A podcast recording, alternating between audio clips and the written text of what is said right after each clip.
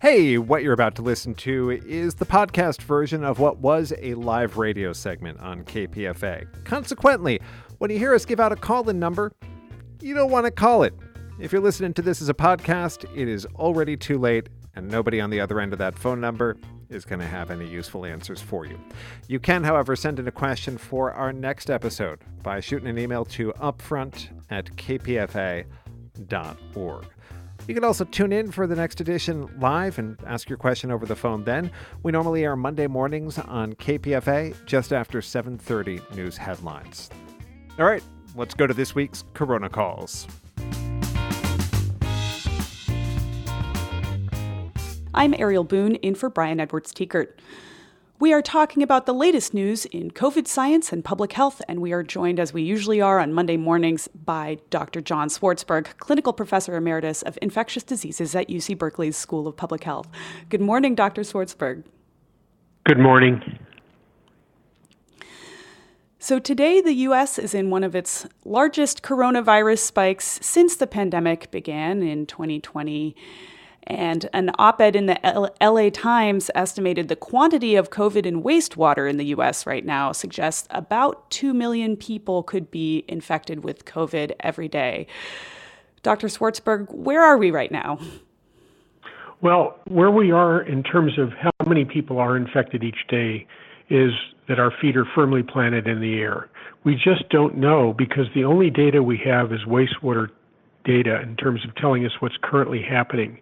And that data, as you just mentioned from Dr. Topol's editorial, um, suggests that there are close to 2 million people, either now or by the middle of this month, who will be getting COVID every day. The problem is that wastewater testing is a relatively new science, and trying to correlate it directly with how many cases are occurring is it's a little premature, perhaps.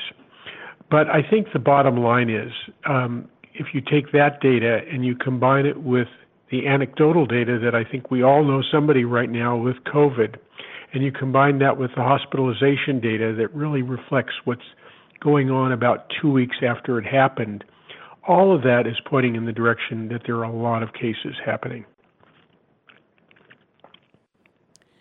If you are listening, you have questions about the latest COVID science, give us a call to 1 800 958 9008. So, back to this wastewater question. We do see a spike in wastewater. Like you said, the hospital admissions data is on a delay from that. But so far, have they increased less than one might expect? I saw an article saying there could be more disease right now, but less severe disease. Is that true? And if so, why do you think that is? I think it is true. Um, I think that all the data we have suggests that there's a a lot of cases happening, but b not as many ER visits as we would see have seen in the past with the number of cases that are occurring or that are likely occurring, and c that the number of hospitalizations are less than we would expect from the number of cases that are likely occurring.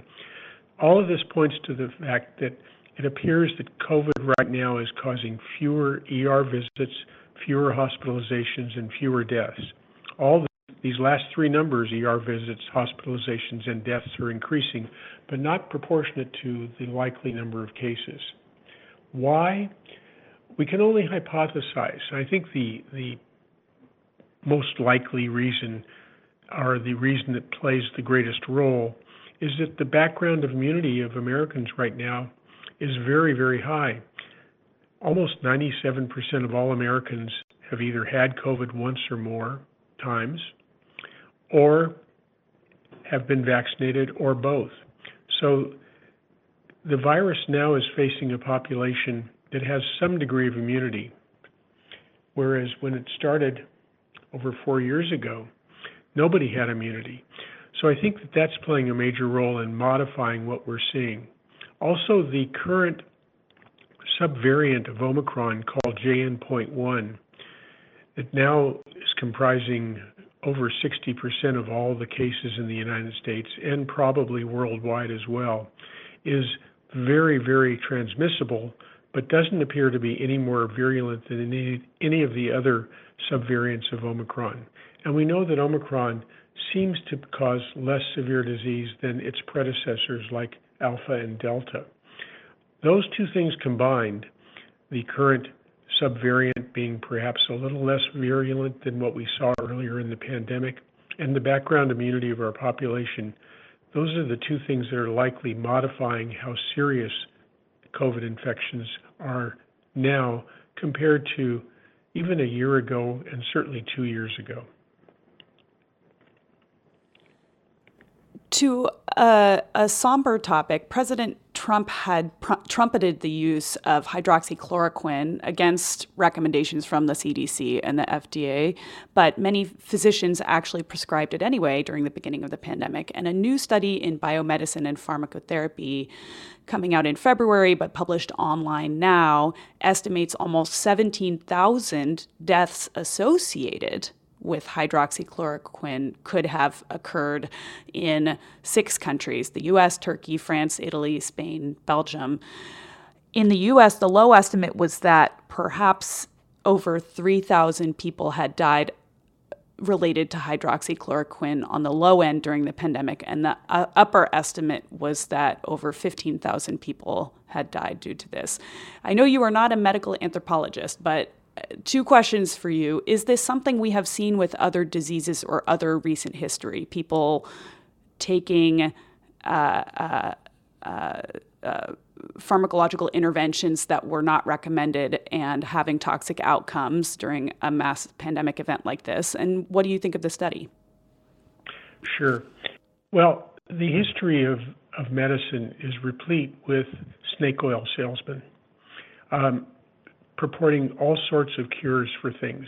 And most of those cures were innocuous, but some of them were very dangerous. We saw that during the great influenza pandemic of 1918 1919, and we've seen it steadily throughout um, uh, the 20th century and 21st century, but it preceded that by centuries. So this is not a new phenomenon.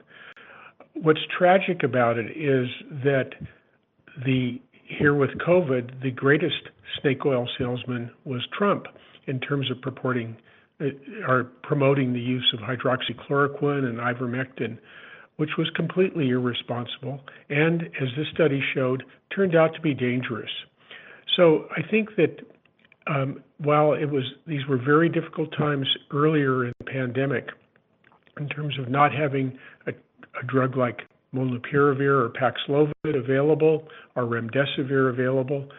People were desperate and wanted something, and they turned to whatever the, whatever the salesman was promoting at that time, and tragically, it led to bad outcomes. All right, we're going to turn to a couple listener questions now. We have Dan on the line in New York. Dan, what is your question for Dr. Swartzberg? I'm wondering if all the home tests, the home standard uh, antigen home tests, are um, 100% valid for new strains of COVID. Um, I got COVID for the first time about three months ago, and I started questioning all of my assumptions. Uh, one of which was that the tests are applicable to all strains of COVID, or do we have to revise our tests? That's a very important question you're asking, Dan, and that is something that is studied uh, very, very carefully on an ongoing basis. The good news is, to date, there have not been isolates of SARS-CoV-2, the virus that causes COVID, that are not detected with the antigen test. To put it another way, the antigen test continues to be very accurate for all the circulating strains that we're currently seeing. Could this change? It's certainly possible, but we have not seen that to date. The reason why um, people are concerned about this is obvious. I think that if our diagnostic tests aren't very valuable, how do we control this infectious disease?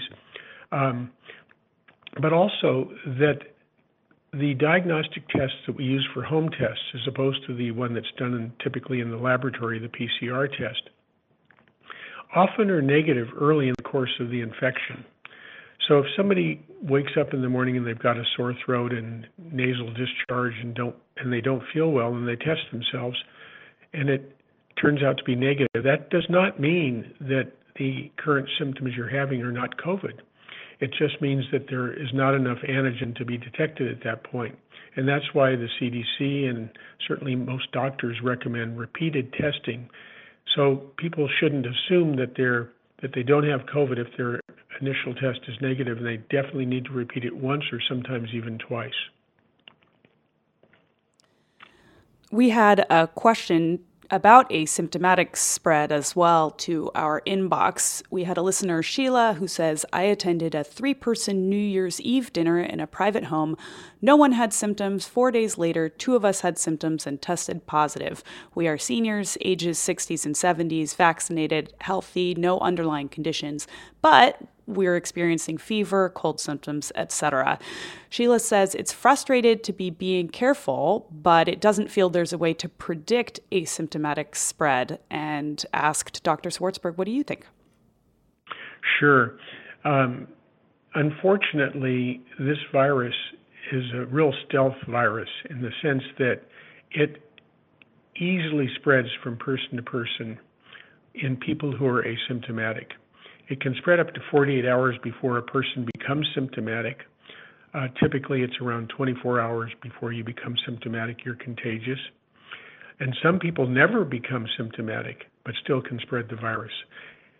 If you remember back to the early part of the 21st century when SARS CoV 1 um, was spreading around the world, fortunately, that particular version of the coronavirus did not spread asymptomatically. It only spread when people became symptomatic, and that made it much easier to control.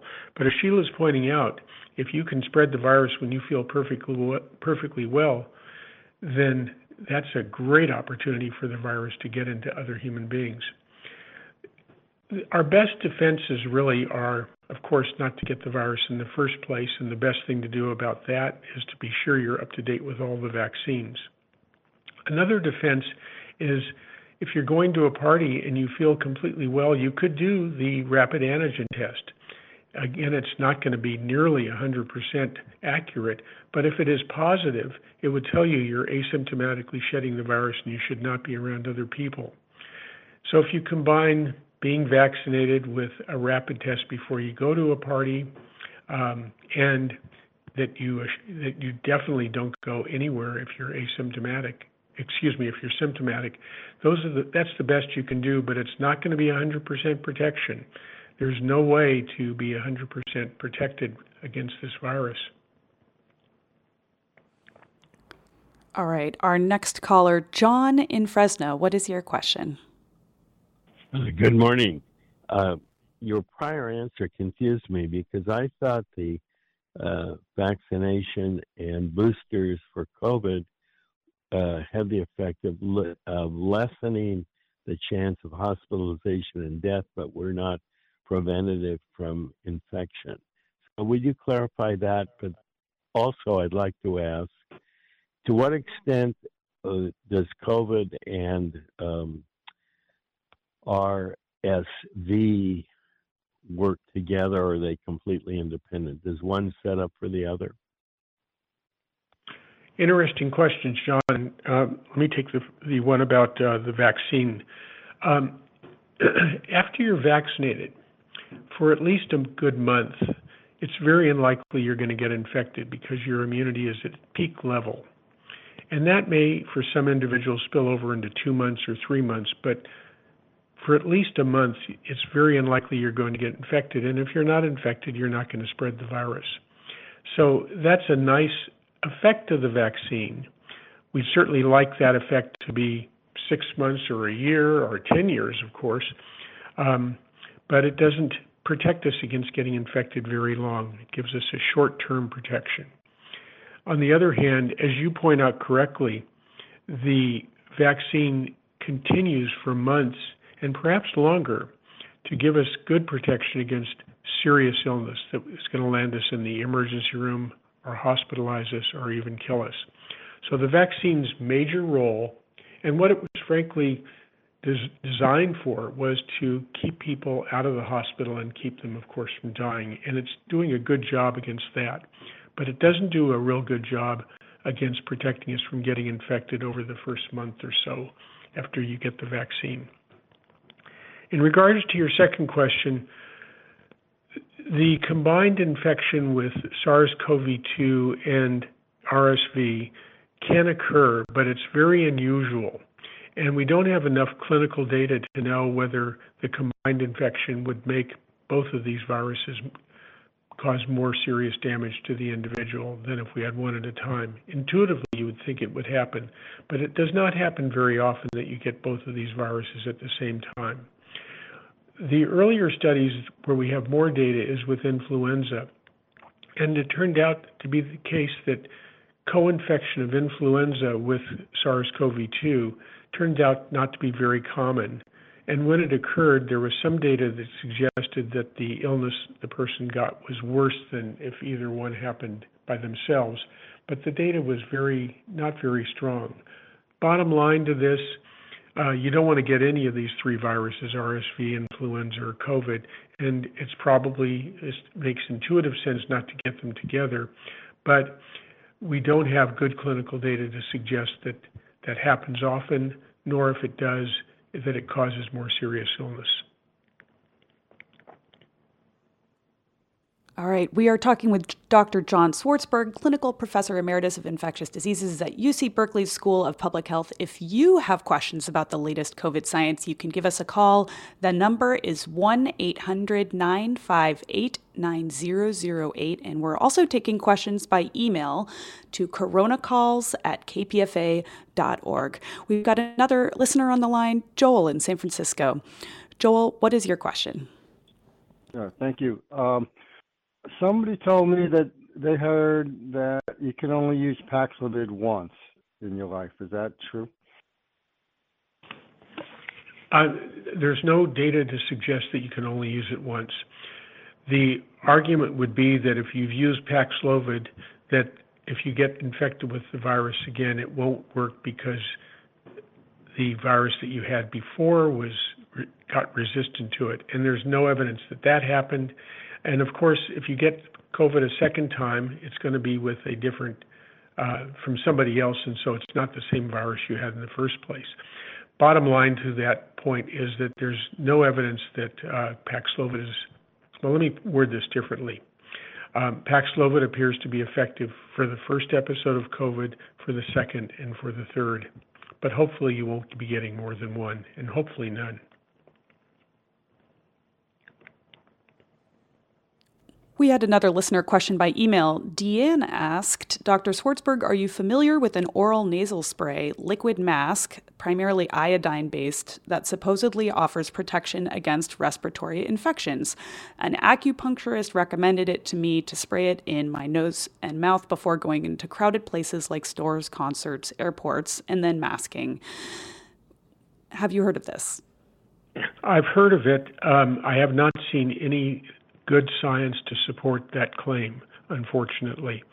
There are lots of people reporting lots of ideas about different nasal sprays, and some of these reports are actually being um, subjected to rigorous scientific study, and we're hopeful that some of these, of course, will be salutary. Uh, but the use of iodine as a nasal spray, I have not seen any science to support that claim at all. And frankly, it's hard for me to um, understand the, bio, the biological plausibility of that working, but sometimes one can be surprised. Bottom line, um, I would not do that. All right, our next question, also coming from the phone, we've got Omawale in Berkeley. What is your question for Dr. Swartzberg? My question is um, coughing. Um, been I ride the bus all the time, and then um, we have other members of the community who are also at parties and so forth.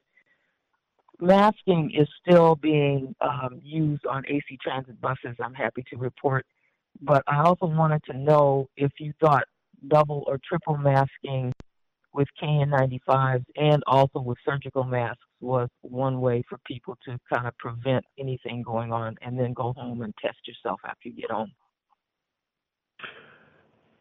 Hi, Omawale. Um, that's an important question. Happy New Year. thank you. And to you too. Um, that's an important question, and it's actually been looked at. and that is the question of double masking or even triple masking. It turns out, interestingly, that it's not a good idea to double mask or triple mask. And the reason for that is that the different masks often will create a poorer seal, and you actually may wind up letting more air escape around the sides of all three masks or all two masks. So the best thing to do is to wear a good mask. And I think that's where people are making a mistake when they wear like a surgical mask, which is not a particularly good mask in terms of preventing COVID or influenza or RSV. Um, a good mask would be the best an N95, next best and almost the same as a KN95 or an, a KF94 or an F94. So those are the three that you'd want to consider using uh, to give you the best protection.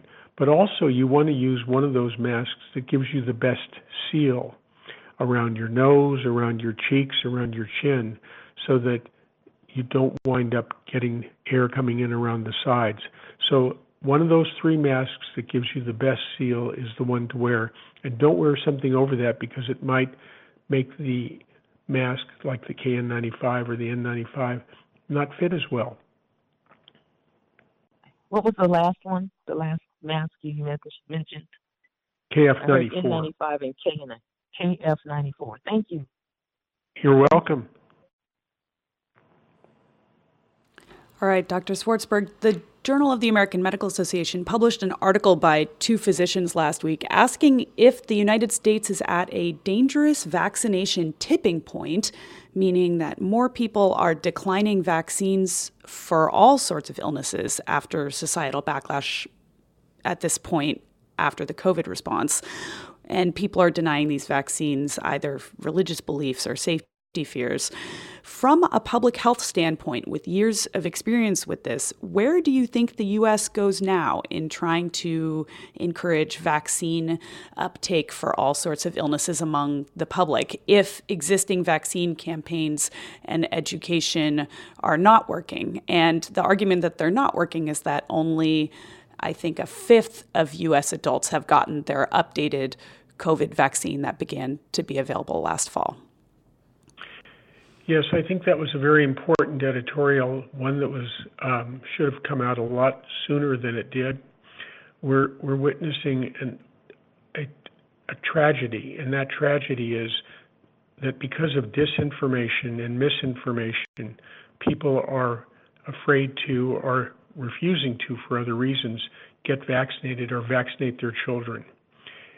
Vaccines have a long record of safety Vaccines have saved millions of lives here in the United States and throughout the world since they become available well over a century ago. If you look specifically at SARS CoV 2, the virus that causes COVID, it's been estimated by several people that probably 200,000 deaths in this pandemic occurred in people who didn't get vaccinated, who could have been vaccinated, who refused to get vaccinated. And that's just a tragedy. This disinformation and misinformation that is being fanned by social media um, is causing too many people to doubt the value of vaccines and exposing themselves and their children to unnecessary and sometimes horrific results. Mm-hmm. So, yes, the vaccine was very important. Excuse me, this editorial was very important. What do we need to do? It represents a failure of public health and society in general in terms of educating people and and really working with the population to get them to understand the safety of vaccines. All right, that does it for this week's edition of Corona Calls. If you want to send in a question for the next one, you can shoot an email anytime to upfront at kpfa.org or you can tune in live. We normally broadcast Mondays just after 7:30 news headlines on KPFA. We put a little bit of extra work into repackaging this live segment as a podcast because it feels like the information is useful to a lot of people and we ought to make it accessible through as many channels as possible. You can help us get the word out by rating and reviewing it in whatever app you're using to listen. And if you want to pitch in some cash, we wouldn't say no. We always take donations at kpfa.org. I appreciate it if you mentioned Corona calls when you make your pledge. My name is Brian Edwards Tiekert. I hope you have a great week. Stay well. We'll talk to you next time.